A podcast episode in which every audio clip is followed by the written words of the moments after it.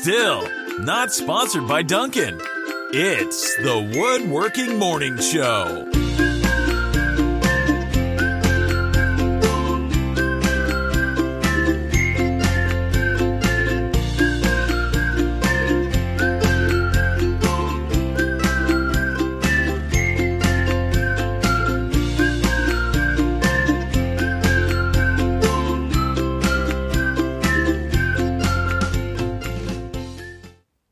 Up, what up? What's up? Good morning, everybody. Good morning. It is the morning show. the woodworking morning show. Yeah, not to be confused with other Morning shows. copycat morning shows that you might find on television. This is the this is the real morning show. Well, uh, yeah. What day is it? Friday? I don't. I don't know anymore. Friday? Does It's it been a great week. Does it- I mean, It does matter because I Friday is the day that everyone in the neighborhood gets their lawn cut. this is true. uh, Friday mornings when we do this show. Oh boy! So hey, I have some people to thank. Uh, We they helped us out over on Patreon specifically. You might have seen their names at the uh, title screen there: Michael Frace, Brent, or yeah, Brent Dyer, Alec at. I'm terrible at this job, You're, Nicole. you're, you're. Uh, I'm rubbing off on you, honey. Alec I'm at- rubbing off on you. But these, but it's like I expect the name to be Alex, but it's Alec, Alec. right? It's screwing me up. At Owlhead Wood Company, John Indearden. Jeremiah Coram and Matthew Powers. Uh, thank you, everybody, for helping us out. We appreciate it. And we got some new memberships. In uh, the. You're talking about the whole um, YouTube thing, I, yeah? I set it up.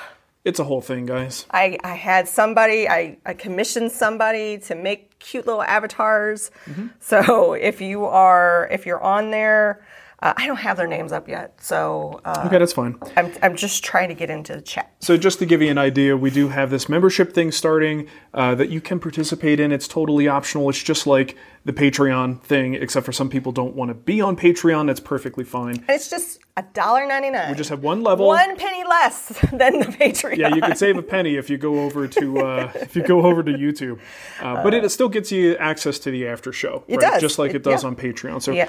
Trying to keep them equivalent until we figure things out, right? Yep. And we might do more with the memberships. But right now, um, you get like a little avatar next to your name. We're just dipping our toes in the water. I don't know. Okay, I've got a quick public service announcement. Oh, And by yeah. public service, it's actually just a service to me. Okay. There's a guy by the name of David Talbot in Australia. Yes. and I think we also have a David Talbot in the U.S. David I'm sure Talbot there's many David Talbots. in Australia specifically, if you watch this show, you might, I don't know. Please stop using my email address when you make purchases at eBay. Did he do it again? He's driving me I'm crazy. telling you, give it to me, and I will. I'll change his password. it doesn't work that way. He doesn't have an account. They allow you to check out as a guest. So I have an account with that oh. email, right? So when I go to eBay and I try to oh. call them and I deal with this, my account is there. He's checking out as a guest and they don't restrict him from using an email that's already a registered user. That seems. It's and I've called eBay, I've talked to them. It's the stupidest thing. David, stop using my email address. It is not yours. Yeah. You're not going to get the You're not, you're not gonna get like you're not getting the information I'm getting need. he's buying tons of stuff on eBay. Yeah, what's I'm he getting- buying? I'm getting sale notifications. I'm getting notifications from his post office when his package leaves. It's fantastic. Nice. And there's like very little recourse. Right. Other than David Talbot changing his email address to the So- correct one. When I when I rolled out the memberships on YouTube, we had two signups. Mm-hmm. I wanted to say thank you. We'll, we'll do a formal thank you next week too. So then Chris, doing it now? Chris Kling, Klingerman. I'm going to say thank you, Chris, because you were my first uh, sign up. I'm just saying. I'm giving Chris a special thank Okay, you. that's good. Because he was the first. And I told him he could now say on all of our videos, first. First and actually be true. Okay, let's get some of this stuff done. Oh yeah, here. yeah. We got some we got some gifts. Wanna oh, promote Where's your two camera setup? A book. Oh, Not here, Nicole. Not here. Uh, promoting a book for our buddy Bill Doran over at Punish Bill. Props. If you do like prop making or cosplay, uh, this is great stuff. Bill does amazing work. Uh, this is his new book called Foamsmith 3, and it's a very uh, detailed instructional book on how to make uh, helmets, crowns, and masks. So great job. We've leafed through it a number of times, Bill. You know we don't uh, make these things, but I it's think super it fun. Of, it makes me want to though. it's uh, like, There's some cool stuff in I here. I could do that. So anyway, Punish Props. Their Yep. website is punishprops.com, right? punishprops.com and he has the punish props academy which is kind of like the guild a little bit Mm-hmm. where he does more in-depth re- uh, tutorials Yeah. and training That's awesome. so I know it's not awesome. woodworking, but you guys appreciate good craftsmanship. Go check out Punish Props. yeah And uh, one little thank you. This is this is the cutting board that makes your we brain got, explode. we got this in a chewy box and mark goes i thought we skipped chewy this I month I skipped the auto ship this month. I'm like, what the heck is that thing doing out there? And it's like, oh, Alex Snodgrass just reused the Chewy box to ship this to me. Uh, I guess he's gotten tired of seeing my plain cutting board on my barbecue channel. oh yeah yeah yeah So this is Alex Snodgrass's 3D cutting board. We have a little mini one of these. i in the love it it's perfect so Alex, thank you so much. The smell. I think Does he he used some kind these? of a, a citrusy finish. does, does he sell these I'm not really sure if he sells them or if he just makes them as gifts. I know he's got a DVD Yeah. on how to produce these. But if that doesn't make your, your brain hurt a little bit, I don't know what would. Ooh. And it also has everyone says uh, reminds me of Q*bert. oh it does a little bit yeah, Yeah, when you see it, when you when your eye sees the cubes. that was a frustrating video game Uh, I used to love just it. would eat quarters Yep, I would blow lots of quarters on there. All right, so anyway, Alex Snodgrass, thank you so much, man. I really, really appreciate it. I didn't realize there was an Alex Snodgrass who was a female. A woman, a woman writer, Yeah, apparently. she's a she's a like food writer, huh? foodie. Love those foodies. Mm-hmm. You know, we should have a. There should be people who you know. It's it's like food is something you need to do, right? It's part of survival. We have to do it, but they are specialists in Yeah. it. Do we have like breathies? Like people who just focus on breathing Yes, good air. good that's called meditation. air? meditation. I want like the canned air from Spaceballs. okay. Hey, uh, I just wanted to say thank you to David Lee Archball. He's in the, the membership club Mm. for the bonus show. Wonderful. There you go. Thanks, David. Okay, I got a lot of questions. You here. do have a I got some questions. Patreon questions. Nicole's going to grab questions from the live YouTube chat room, as we uh, always appreciate you guys hanging out with us live. Okay, Ryan wrote in. He said, I've started to fill my house with furniture that I've built, and I'm running out of things to build that we need. What do you do with the stuff that you build that you no longer want or use? Do you sell it, give it away, or you just keep everything? Give it away, give it away now. Well, for us, it's a combination of things. I I very rarely sell the stuff that I've built. Uh, if I've had it for a long time, maybe we're at a different life stage. We don't need that kid thing that I made. Uh, we give it to someone. Typically, we pass it around. Yep. The kitchen. Uh, whoa! Almost said the uh, oh, don't say it. Don't, wanna say the wrong thing. Don't say the word. the kids' kitchen step stool. Uh, that has been in a few different homes, and it circled back, and now it's back in our, Yeah. our house again. So and it might go back out again. it might. So yeah, it's uh, it's one of those things where if I've built it, I guess there, there's certainly nothing wrong with selling it. I mean, if you could find someone who's an interested buyer, but I personally, once I build something, I tend to not be that attached to it. Mm-hmm. You know, like the the the two person gaming table that we made, the mahogany table that's in the basement. Oh yeah, yeah, yeah. Uh, it's just sitting in the basement. No I was like, which table? I don't. yeah, no one's doing anything with it. It's really kind of a singular have it. purpose. No, I have it set up for the kids for online learning. Well, you do now, just because this thing happened. But for the last four years, it's been sitting there doing nothing. I've been sitting there. So I look at that and I go, if we can't find someone to give it to, it's really big, it's in the way. I'm perfectly happy taking it apart and salvaging like material from it. I would do that in a heartbeat. I just, I honestly don't have a whole lot of um, emotional attachment to things after I build them. I don't know why. You're dead inside. Maybe, maybe that's what it is. I guess I won't let him. I won't let him. I'm like, no. Like, it, I don't see it as precious because I could build it again. Yeah. And I would probably build it better now that I'm, you know, X years older and uh, Mm-hmm. more experienced. At least that's what I tell myself. Uh, thank you, John Eiderdern. In, in Dunedin, I In think. Durindon. welcome. Welcome, and thank you. Uh, John was in the uh, Patreon list as well. Oh, well, John, you're double dipping. He's double dipping or changing sides, one or the other. Okay, uh, you have a question from the chat? I always have questions from the chat. Well, let's hit Uh, it. This one is from, oh, where's my notes? Greg Lamping, Fuji Q5 question. I'm trying to decide between the Q5 and the Q4 and wanted to know does the speed control, what? Well, what are you doing? I'm lamping. You know what I'm talking about? Oh, from Curb your enthusiasm. Larry I'm David. lamping. Sorry. All right, Gregory. Fuji Q5. Uh, I wonder if he's heard that joke before. I don't know, but look up. It's probably Yeah. clips of it Yeah, look look up uh, with JB Smoove. That's awesome. I'm lamping. Lamping. Okay. Okay. He's asking about the Q, uh, Q5 uh, speed control and effect of the noise level. Oh, um, you know, I haven't really noticed a huge effect on noise level when it comes to that. These things always sound like a slightly muffled vacuum cleaner. So, you know, whether it's high speed or low speed, you might change the tone a little bit, but I think it's still kind of just as loud. Mm-hmm. It's not, you know, unbearably loud, especially the Q series. Q stands for quiet in the Fuji line. Um, so, but I don't think you're going to be like, oh, this is so much less much- uh, annoying. But if you now. compared it to, like, say, the Q3, three to five, maybe. I don't know. They all again, they all sound like vacuum cleaners. If you're standing next to it, you want ear protection on. Um, but he may have other concerns. Maybe Right. there's people in the house. Right. Maybe a baby sleeping right above them. I don't know. Right. Maybe you're working in an apartment. Uh, Robert Price, thank you for your super chat. He said, finally have dedicated power run to my shop. So here's some money for you, because why not? thank I didn't have any money left. Yeah, That's right? an expensive It's endeavor. running power. Ugh. Remember when Feels we did good. that in Arizona? Yeah, it feels good when when it's over. It was a nightmare in Arizona because it was wasn't just running from the main panel to make a sub panel. We had to upgrade the line, Mm-hmm. which went to the main box. That was like oh, that was a whole thing. Whole thing, Nicole. It's a whole thing. Brent Dyer wrote in. Uh, he says, I'm planning on building a mobile cart for my MFT with the bottom cabinet serving as storage for all my handheld power tools. My shop is a shared space, and uh, to keep little curious hands safe, all the power tools need to be under lock and key. For the main part of the cabinet where the power tools will be stored, I was thinking about making a door similar to the door on a barrister's bookcase project. Uh, so it's about 24 by 36, three quarter inch thick doors. Um, so he wants to know should I beef up the door and the peg thickness, split it into smaller doors? I like the idea of one big door that can slide out of the way and then leave it open while working. So I gave this some thought, and I got to tell you, I don't love the barrister bookcase doors. Mm-hmm. You know, they're I do.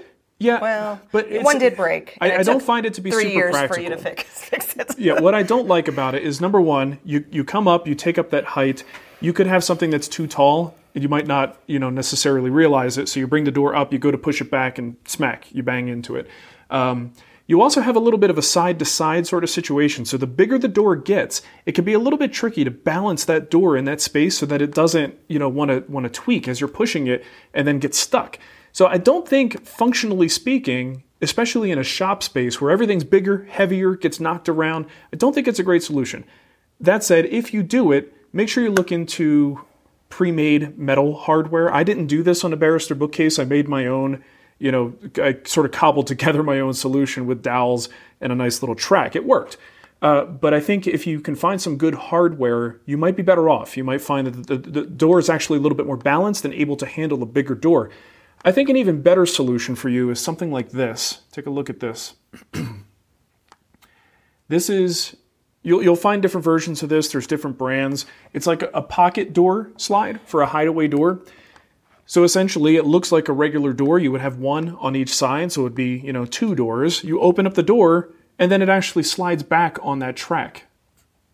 The reason I like that is because now you can kind of open the doors, then they disappear to the sides. You don't have this big door that gravity can kind of just knock down if you're not careful. I really like the idea of the pocket doors on the sides. So that's what I would encourage you to do. I don't know if it's going to fit into your plan, but look into that as an alternative. So I, I just want to say, I, I really don't like what I don't like the uncertainty of what YouTube's doing with the, the resolution. We're at uh, the the resolution's 480 again. Again? and I can't up it. I I haven't figured out. There's nothing we but, can do.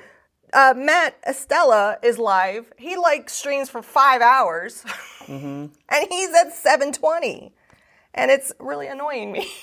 so We're, yeah, we're trying to push out I'll, at 1080. I'll look why, but I don't have any control on what you see as far as your options of resolution. That's a real bummer. but even after we're done recording, you would think it would it, they would process it at a higher rate. yeah, like they were holding on to Yeah. the feed, and I don't know. I don't know. I'm sorry. I wish I knew more. It's YouTube's world, and we're just playing in it. I'll, I'll look into it though. Uh, did you? Okay, I got yeah, I got a couple more Okay. here. Uh, Sebastian wrote in. He says, "You did an Instagram post asking for advice on how to clean your dust collector filters. Did you get any uh, get a chance to try any of those tips yet? I need to clean mine. Um, current process consists of going into the middle of nowhere and using a leaf blower to blow the dust out of the filters. There has to be a better way. I actually think that's one of the best ways. If you can find a space where it's safe and legal to take the filter, We're gonna go out in the field, and blow it out. there's just not that many places for us to do it around here. Uh, it's not like Arizona where everything was already covered in dust, so it didn't matter. Uh, but yeah, throw that thing on the ground. Make sure you got some uh, protection for yourself there, and just blow the crap out of that thing. Uh, the solution that I put a bag around it, right? yeah, the solution bag. I found that seemed to be the most reasonable was to kind of like bungee cord a trash bag to one end and do that same process either with some, you know, well, compressed air might be a little bit too much because you can't you can't get far enough away and as you get closer it might be too much pressure. Uh, but again, leaf blower and then you sort of blow everything into the trash uh, trash bag. I don't know how well that would work. I haven't had a chance to try it. It seems like a reasonable possibility. We have a kid. Okay, I'll be back. Okay. Uh, th- what? it's a reasonable solution, but I don't know how well it's going to work. My fear is that, you know, that's a lot of air blowing out of there. Is it going to inflate and then possibly pop off and then you just have a nasty mess? So I don't know. And I got to tell you, that thing is ready to be cleaned. I've been running the CNC. Well, ever since I got the CNC, all we've been doing is MDF templates. And MDF is the worst, right? So there's tons of MDF caked into that filter. I'm just afraid of what I'm going to see when I when I pop in there and, and try to clean it out. Um, I would love to know from the chat though if any of you have really good solutions for how to effectively clean a filter stack that, you know, if you're in a neighborhood and you don't want dust, you know, a plume of dust above your house, what solutions do you have for for getting that thing clean? Uh, and I got to say, just kind of, you know, maybe hitting it from the outside. Sometimes you can kind of tap on it and try to knock some dust out, or hit it with compressed air from the outside. I think that can work as like a regular occasional maintenance sort of thing, but I don't think it works for like a deep down cleaning. All right, got one here from Jack. Jack Delby.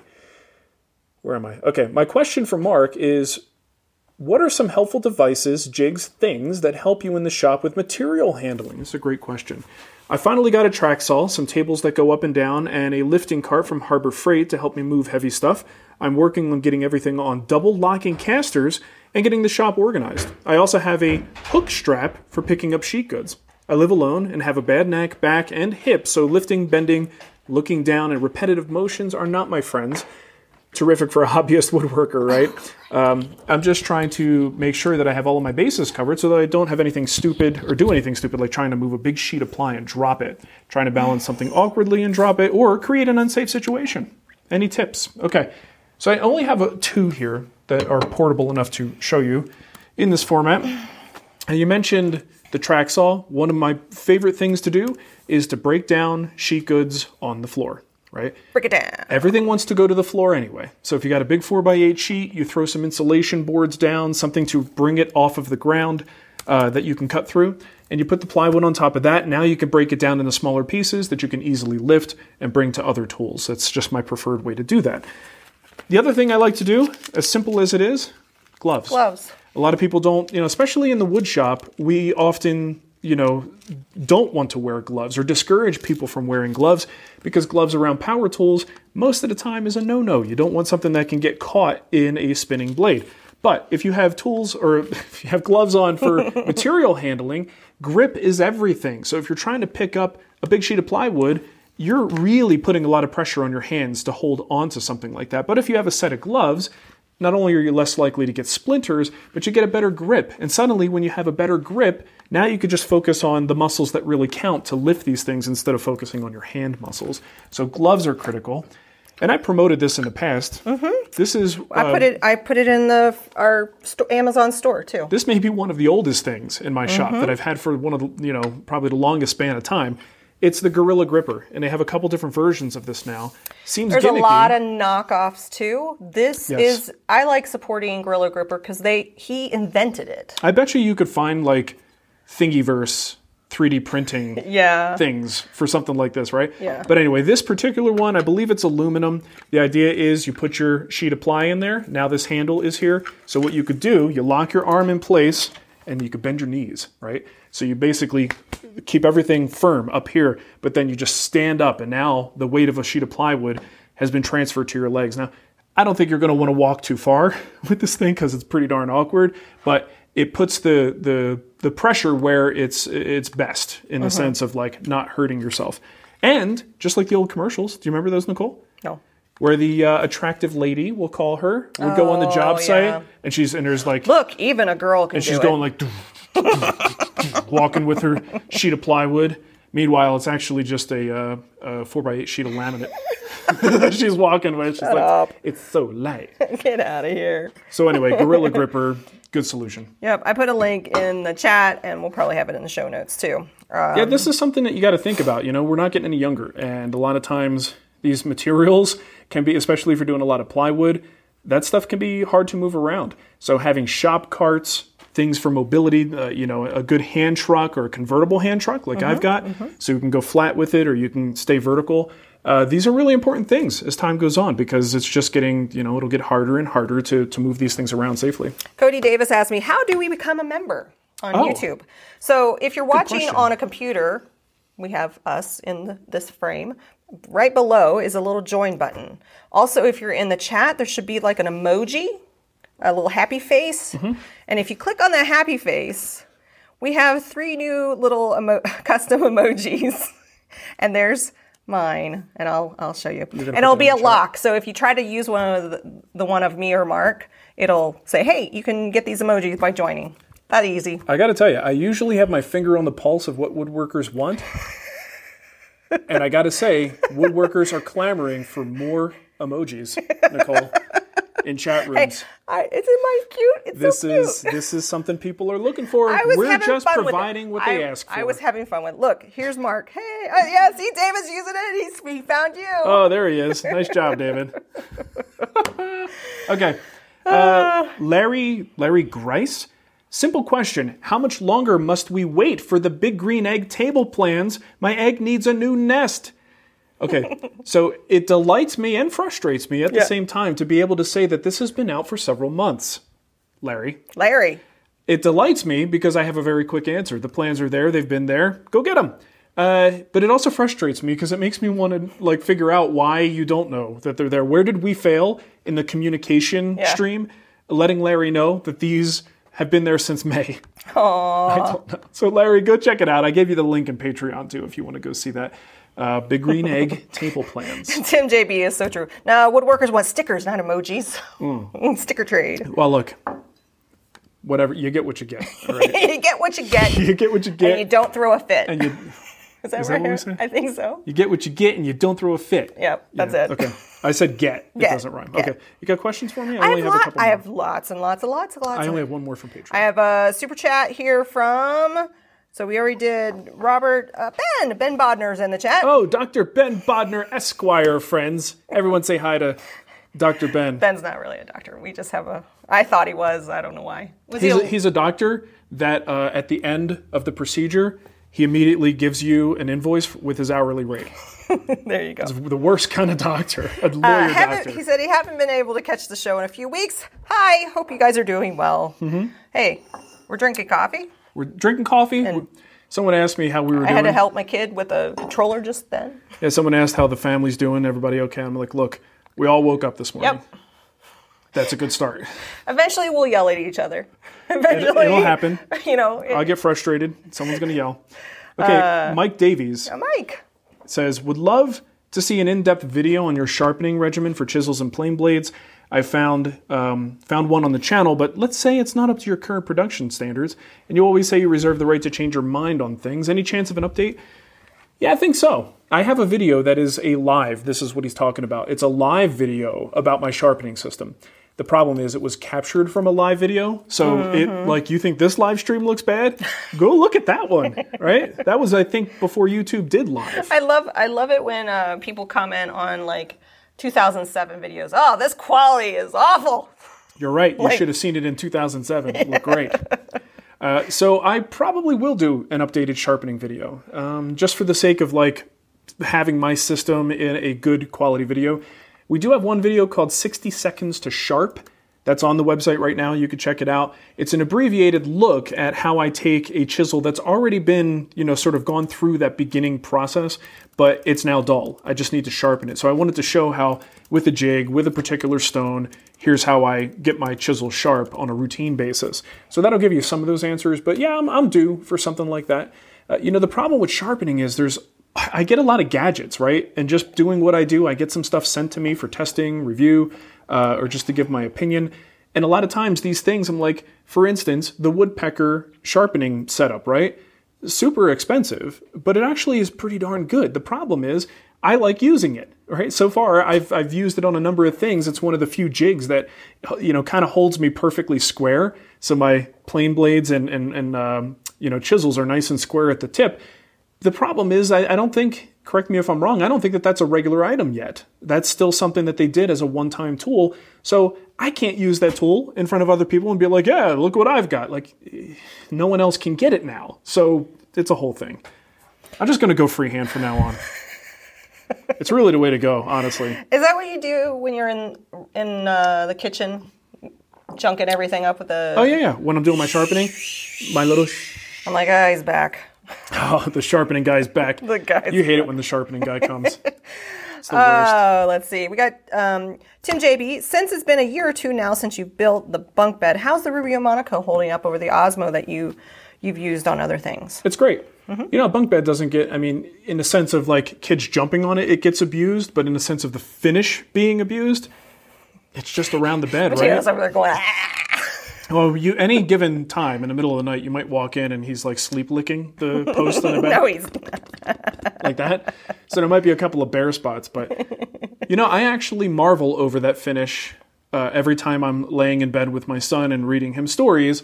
Uh, because it's just it's so smooth, and I just like a lot of times we lay on the bottom. He You just sit there and crush your- He doesn't your like bed. sleeping on the top. You think kids get excited about sleeping on a top bunk? Yeah, no. He's not into it. He wants to be on the lower bed. But I'll if put he my had to fight his sister over it, he would want the top. oh sure if they were in the same Like room. if they had to compete over, because she would want to be, be on the top, and then therefore he would want to be on the top. Right.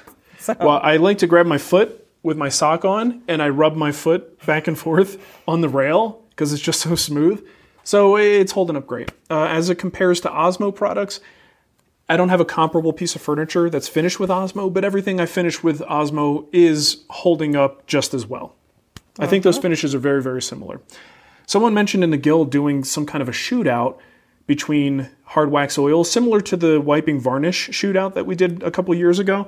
And um, I mean, I, I, maybe I'll change my mind on this in the future, but my problem with the hard wax oils is they're a subset of finishes, right? So if you're comparing a hard wax oil to a varnish, to a lacquer, to a shellac, there's big differences, and we can do tests that will, you know, sort of show you what makes that type of finish different.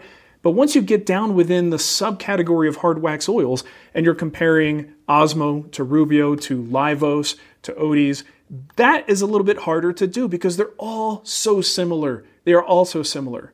And the tests that you do to these things aren't really going to show you a whole lot because they're not really thick, durable finishes. That's not the intention, right? So it's it's it's a, it's a very difficult thing for me to do a shootout on simply because the differences are much more minor. Uh, I got a super chat here from Kevin Windsor. Hi, Kevin. Uh, he connects a shop vac to the port on the bottom of his Oneida filter. Mm-hmm. Thump on it. Thump it on the outside. Boom, boom, boom. Yeah, that that would get me to a certain point, but the stuff that I've got, that MDF dust, is really lodged and caked in those pleats. Yeah. That just simple like smacking on it isn't going to get it all out. Yeah. But I think for routine maintenance, that's probably something I should do. Mm-hmm. Ben G says, "Can you talk about the quality of Laguna tools?" Nope, No, because we don't have any. I don't. Yeah, I don't own any Laguna tools. Um, I've, you know, for the most part, my experience, third party sort of experience and third hand experience with Laguna has been that they make good products. I don't know much about them though, so I, I wish I could give you more than that. Yeah, especially after, after a super chat. Yeah, seriously. Well, Yeah. anyone in the chat room, you got experience with Laguna? Yeah, I mean, I I got nothing bad to say about I them. Just seeing talks in the guild group, there's people that like their Lagunas, and some people have bad, you know, problems. That's said for any brand. yeah, Find I that mean, with Powermatic. You'll find that with Jet. You'll find it with Grizzly. Everybody makes lemons once in a while. Yep. Uh, okay, I got more questions. You got more questions, or you, you want them all from me? Um, you. Or, you- I'm done. or if you haven't, you see a question, throw it up on the the screen. I always like that. Uh, okay, well, let's hit Bill's question. Bill Palmer says installing a maple floor in a bathroom, polyurethane as a sealer? Thank you, Bill. It's a tricky question. Is polyurethane very toxic? Well, like smelly? you don't want to take shots of it, Nicole. You don't want to brush your teeth with it, if you know I'm I'm saying, saying. if he puts it on the floor, is he going to stink out his whole family, and Yep. then they're going to have to go to the hotel? Sure. Is that what Jim used on his? No, they well they used water based, which Eh, is oh. supposed to be a little bit better, but it, was still brutal. Yeah. Yeah, uh, polyurethane is fine for a floor. Traditional polyurethane finishes for floors are very high solids, very durable finishes, but it's a plastic film. Uh, these days, a lot of people, trends are moving toward lighter duty finishes that look a little more natural, right? Duty. So we just talked about some hard wax oils. Those are good solutions for uh, for floors. Are they going to be as durable as polyurethane? Absolutely not. They're not intended to be, right? But it's a more natural look uh, that lets the wood look more like wood as opposed to wood with a plastic sheet over it. So if you like the look and you're comfortable with the application, you're comfortable with the dry time and the smells, all those things associated with it, uh, have at it. It's uh, many, many wood floors are covered in some form of a polyurethane. So Scott uh, Reichinger says, uh, Mark, sounds great. Two weeks in a row. I guess the milk is bad for his throat. I have to agree. What? I know you don't. I know you want milk. What I want is perfection. I want to be able to sing like Pavarotti on Friday mornings, and I'm still me- not there. You're making me laugh You're making like me uh, wheeze. like that cat, that cartoon cat. no, it's the dog from uh, from that's the Hanna Barbera. That's what I'm thinking of, and not the cat, the dog. that stupid uh, wheezy dog. What the do- what's that dog's name? We just watched the movie Scoob, and Call him was wheezy. no, it wasn't Wheezy. So here's my verdict on the milk um, and dairy. I think it might make things a little bit better Yeah, if I lay think it- off the I milk think and it dairy. totally does. But I still I can't sing like Pavarotti. Uh, that doesn't matter. but I, I Trust me, think I still have stuff in my throat that I'd like to get out right now. Sure. But I think if we try the cut dairy off on Wednesday, maybe Tuesday? I don't know. A few days before the show, yeah, cut yeah, it off. yeah, yeah. that's a reasonable. We could try that next and Okay. see what happens next show. Let's see how it goes, guys. Yeah, yeah, Thank you for all of your concerns about my phlegm. I do appreciate it. Muttley, Mut- Gary says. Muttley, Muttley, I was Muttley. By the way, if you haven't checked out the the movie Scoob, it went dr- because of COVID. It went Mm-hmm. directly to video on demand. We watched it with the kids. It was really fun. Uh, Mario says, um, "Do you prefer Mario or Mario?" Here's the thing: when I talk about the video game, I say Mario. When I talk about my father, I call him Mario. Mm-hmm. Yeah. My dad was he, his name's Mario. He's always been Mario. My brother is Mario Jr. Yep. What are you gonna do? Lots of Marios. Okay. I'm surprised Mateo wasn't a Mario. Why would he be? I don't know. His name's Mateo. But to keep up with like all the the Marios. Yeah, but it was my brother who was Mario Jr. Right. Not so- me. Right. True. Usually you pass it on yeah, directly. yeah, yeah, right? yeah. Anyway, Anyway. Nobody cares, Nicole. Nobody cares. Mario wants to know about the Shaper Origin, wondering if you had a chance to use it, had an opinion about it. you hear that? Uh, oh yeah. Okay. You did that on purpose though. No. I haven't ever used it, but man, have I heard good things about the Shaper Origin. Mm-hmm. Because of the good things I heard, I started to like. thing, right? Yeah. What? The place that you can go and play with it. Yeah, they have locations. I don't Yeah. know if they're still open. Yeah.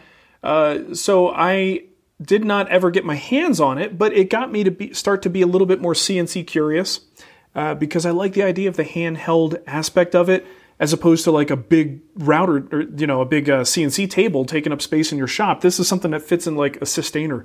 So the concept was really cool. And it was that CNC curiosity that eventually led to the Powermatic CNC coming into the shop, which then led to me not needing to look at the Shaper Origin anymore.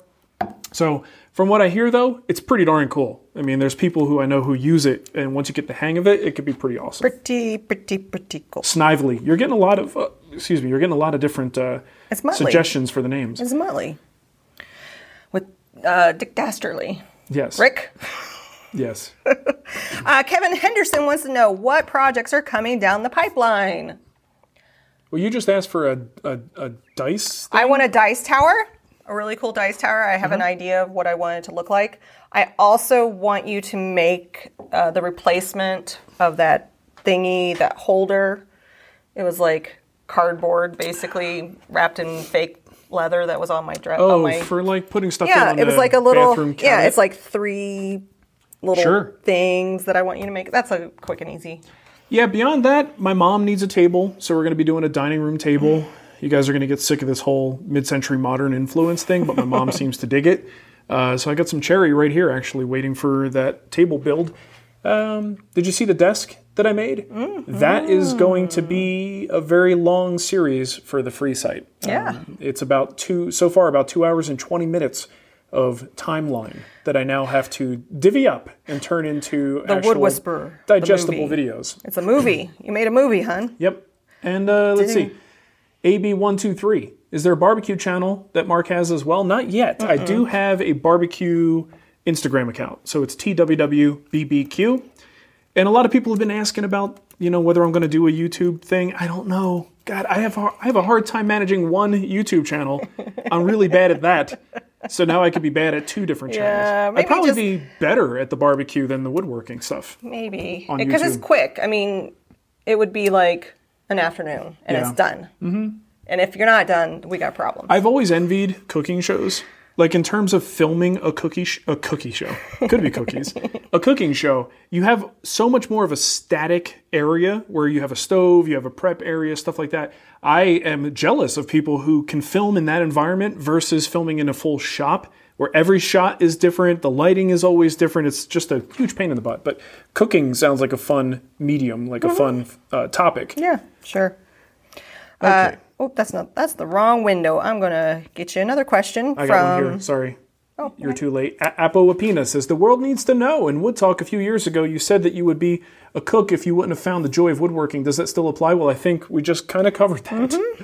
I think if if something happened with woodworking that prevented me from doing it and you know documenting it, I probably would lean in pretty hard on the barbecue thing. Yeah. It'd be interesting though. Sean, Sean Cobb wants to know what is your go-to furniture hardware? Brusso usually.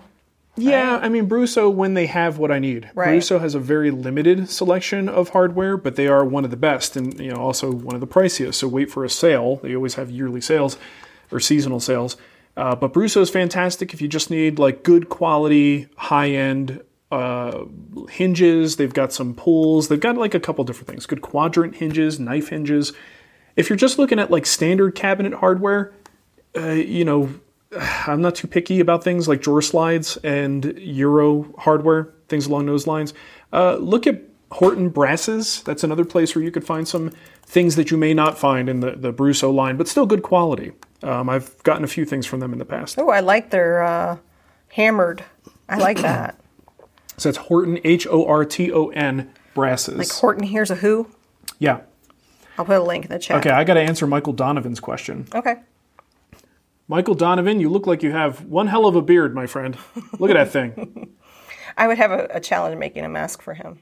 Would it work? Would, do you have to make one with a little, Yeah. like a little satchel for the to be- beard? I would could use a. I guess I could use elastic on the bottom and it would so like tuck it so in. it has to go under the beard to I like get to his neck. like- yeah. tuck that bad boy in. yeah, I've seen people Yeah, do the whole like roll complex it, yeah. rolling and tucking and getting their. Uh, anyway. You got you. You talked so long that his super his question left. His super chat left the screen. Sorry about that, Michael. Okay, Michael says, I'm buying a router table and would like to hear your opinion on doing a standalone router table versus table saw extension wing. Also, what would you, what, what brand would be your top choice? All right, so standalone, I think, is always better. The problem is not everybody has the space for a standalone router table. It's a lot of, you know, square inches to dedicate to that one particular task. But I think it's better because you have full mobility around it. You can move it around wherever you need it to go. Uh, you've got lots of options in terms of uh, brands. If you wanted to get like an Incra, uh, Kreg, JessEm, there's there's just a ton of different brands. I think on a table saw, it's the better solution when space is a premium, right? If you don't have much space, well, that extension wing on a table saw is a perfect place to put something like a router table because now you could have a dual use fence where both sides of it, one side for the table saw, the other side can be used for the router. Uh, and it just is a place where it's kind of just collecting crap anyway. My extension wing right now, It just has tons of crap on it, right? so you may as well do something useful with that space. So I am very much in favor of utilizing that space if space is tricky for you. Um, uh, but I do think your options, your accessories, what you can do with it will be a little bit, you know, less than what you would have with a independent router table. Uh, also, the things on top of it is kind of a compelling reason not to do it because stuff always ends up there. And then every time you go to use the router table, you're like, oh God, okay, let me put these 14 things away. Um, that's what I would have to do right now if I had a router table there. So, you know, if you're if you're really diligent about cleaning your shop, you might not have that problem. So, uh, if space is a concern, do it in the extension wing. If not, go to standalone. Uh, right now, I, I, roll with a uh, Incra. I went from a JessEm to an Incra. JessEm is great. Incra is great just look at the feature set. Incra is like super detailed. You can really dial into the nearest thousandth.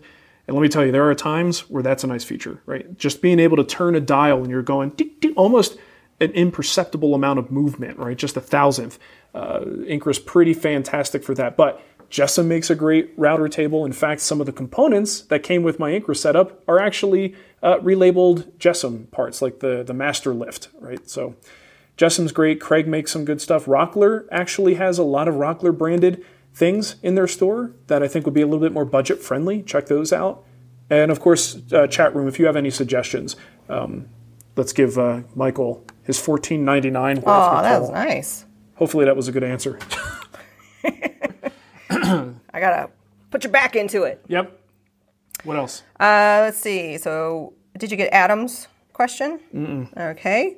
Adam did a super chat and he says, Would Rubio Monocoat work well on the gaming dining room table or would you suggest a different finish? I'm using Sapele. Sapele. Is that how you say Sapele? Sure. Uh, yes, I think Rubio is fine on any project. You have to understand what Rubio is and what it isn't, right? And as long as you understand that it is a very natural light duty finish, this cutting board was finished with oil and wax right? It's not real shiny. It looks very natural, but it still looks like it's got finish on it. This is the visual impact you're going to get with something like Rubio. It's it's matte, and then if you use their universal, uh, what is it? The um, is it yeah universal maintenance oil. Uh, that adds a little bit more sheen, but it's still not shiny, right? So if you're okay with that look, then you're golden. If you're okay with the fact that it's not going to be super protective, it will protect from some spills and moisture. You know, probably a little bit of heat and very little abrasion protection though, because you're not putting a film on top of the wood. It's just a hard wax oil that's kind of curing within the fibers of the wood. So scratch resistance is really something that comes down to the wood species itself. If it's a softwood species that dents, it's still going to dent if it's got Rubio on it, right? So it's mostly a thing of repairability. So mm-hmm. I have Rubio on a kitchen table. It's the kitchen table that my kids play at, that they write on, that they they just abuse. They beat it up. They man. do beat it up. So when it comes time to uh, do a little bit of repair, that's an easy thing to do with Rubio. Not so easy when you have a film finish on there. Uh, let's see. I think I had a question. Scott, did, we, did I read you Scott? Yeah, I did. I already did that one. Um, I got a question here from Jeff. Sorry, Kat. Mm-hmm. Sorry, Jeff. How do I stop the bearings from router bits from making lines in veneer? Try tape and it doesn't stop it. Speaking of paper backed veneers.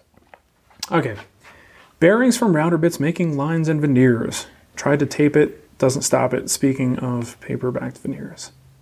So you're trimming the veneer? Is what's going on? How is the bearing, excuse me, how's the bearing in contact with the veneer directly? I guess if the whole piece is veneered? Yeah. All right, either way. Uh, sometimes the bearing can get stuck. Sometimes it can get a little bit of dust in it. If it's not freely moving, you know, as you're pushing it across the edge, you can get a little bit of friction um, that's creating that sort of it's almost like a burn line or an indentation. Um, he says, "I'm using. I, am just flush trimming edges, and the bearing is making messy indentations in the veneers, which is destroying the veneer." Okay. You know, sometimes a new bit that might be something to look into. Uh, sometimes the bearing just isn't cooperating. If it grabs and it's not just like I said freely, so the bit can spin, but the bearing is just sitting on the work. So there's two things that's going to happen. One is the bearing's getting a little bit stuck, so it's spinning at the same rate as the bit. That's causing a little bit of friction and a little bit of burning. Uh, the other thing that can happen is sometimes when we put too much pressure on there, the bearing is maybe not spinning, but you're actually pushing really hard, trying to, you know, maybe you got a death grip on this thing, you're pushing across, and you can cause dents that way if you're not careful. Um, so again, if you can't free up the bearing or you can't easily replace the bearing, maybe try a different bit. See if that helps. Michael Donovan said, "Thanks, man. Just delivered a big job, so I figured I'd share the love." Uh, and then Jeremy Spence, Thanks, dude. Jeremy Spence in the chat also gave him some feedback too. So he Oh, good, good, good. So, uh, do you see, see? You have a little bit of a delay. So scroll all the way down for you. Oh yeah, well I got stuck on a couple Yeah, of questions. Super chat just came in for you. from John. John. Okay, first, many of us want a Bubinga shirt. that you're wearing. Oh, okay. Somebody asked where we get our shirts. All over the place. Honestly, Kohl's, Walmart, Target. I'll, the Star Trek shirt that I got you was one of those wonderful Facebook ads Yeah, that some internet fed to me. place. It just depends. Okay. So yeah, the Bubinga shirt we could probably bring another run in. When your this mom was a gets limited here, time run. we're gonna we're gonna revamp our whole T-shirt operation when your mom gets here, so we can actually Mm-hmm. start doing T-shirts again. Sounds good. Yep. Okay, and the second question is a big boy set of chisels. Which set do you suggest? I've gone through some chisels. It's Chisel, weird. chisel, chisel. Chisel, chisel.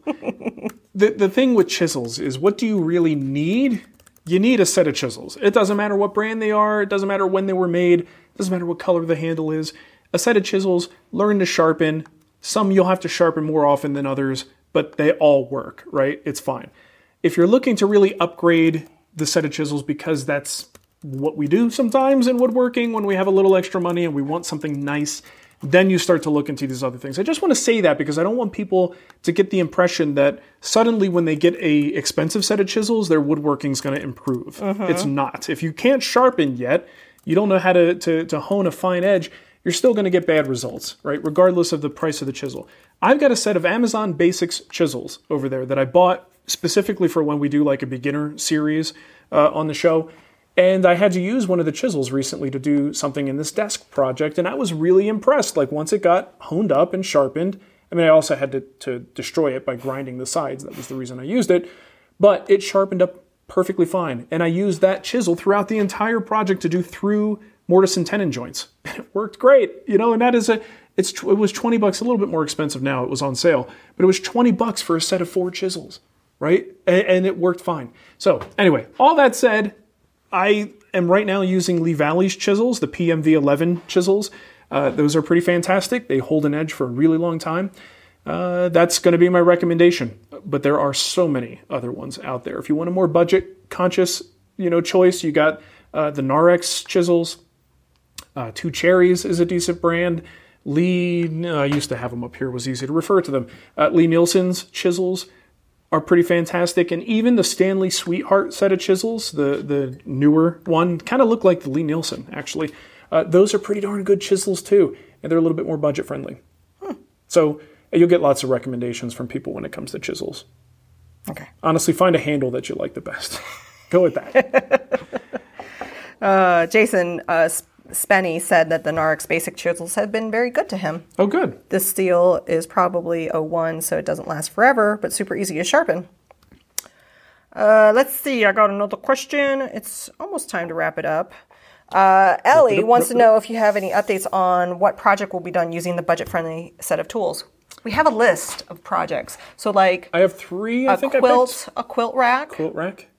Um, or a blanket rack, ladder, or whatever. Yeah.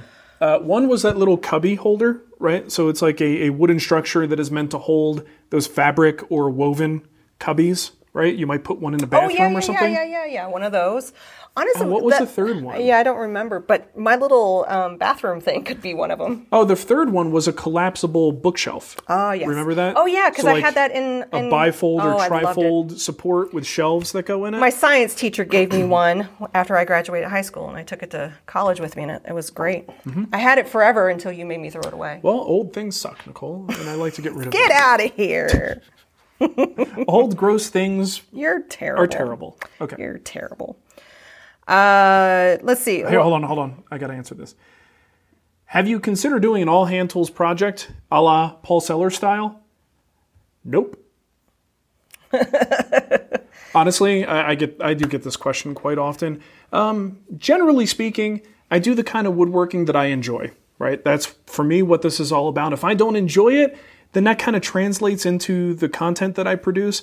I don't enjoy all hand tools projects. Yes, it's more challenging, and that's why some people love it, but it's not something I love. I like using hand tools very strategically in my work. I also love my power tools. So, honestly, unless it was part of some weird challenge that I felt like taking part in or something mm-hmm. like that, I don't see myself anytime soon doing an all hand tools project. And I don't think people come to me expecting that, right? Did you tell Did you tell people what you're going to be doing, like the every two weeks thing?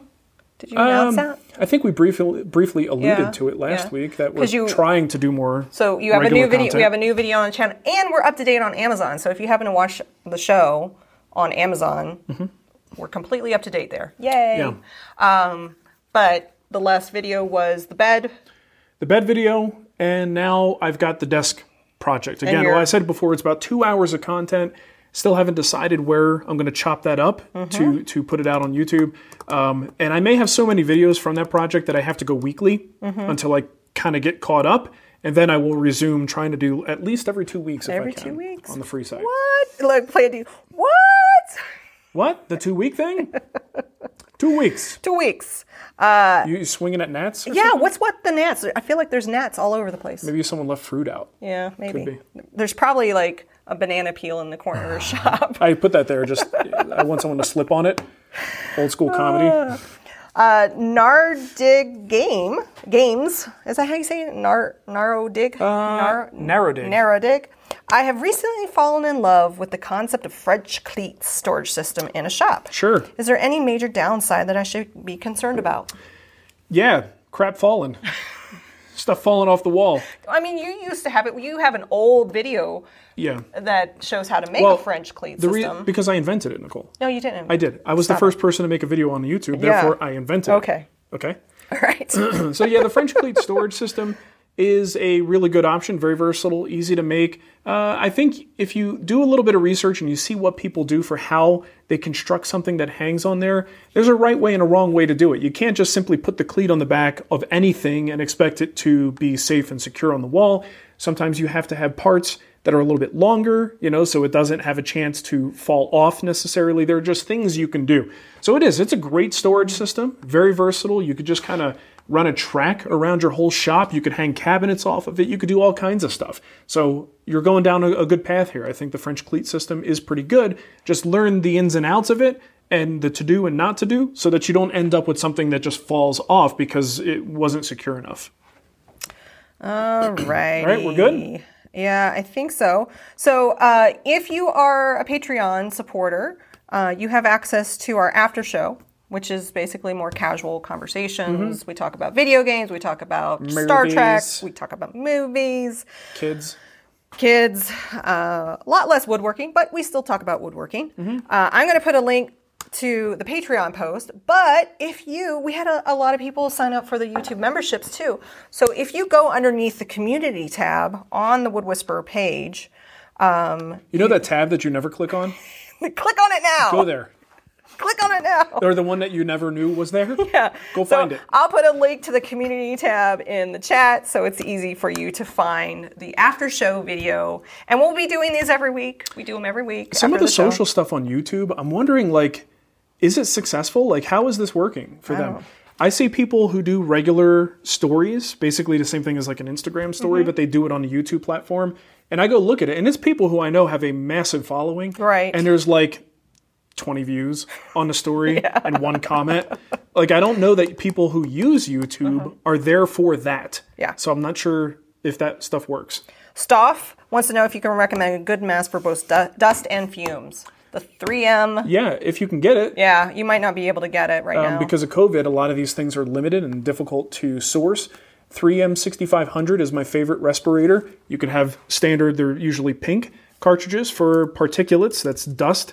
Uh, and you could put on organic filter cartridges in place of those, and then you'll get a little bit of dust filtration, but also organic vapor relief. Did you say 6400? 65.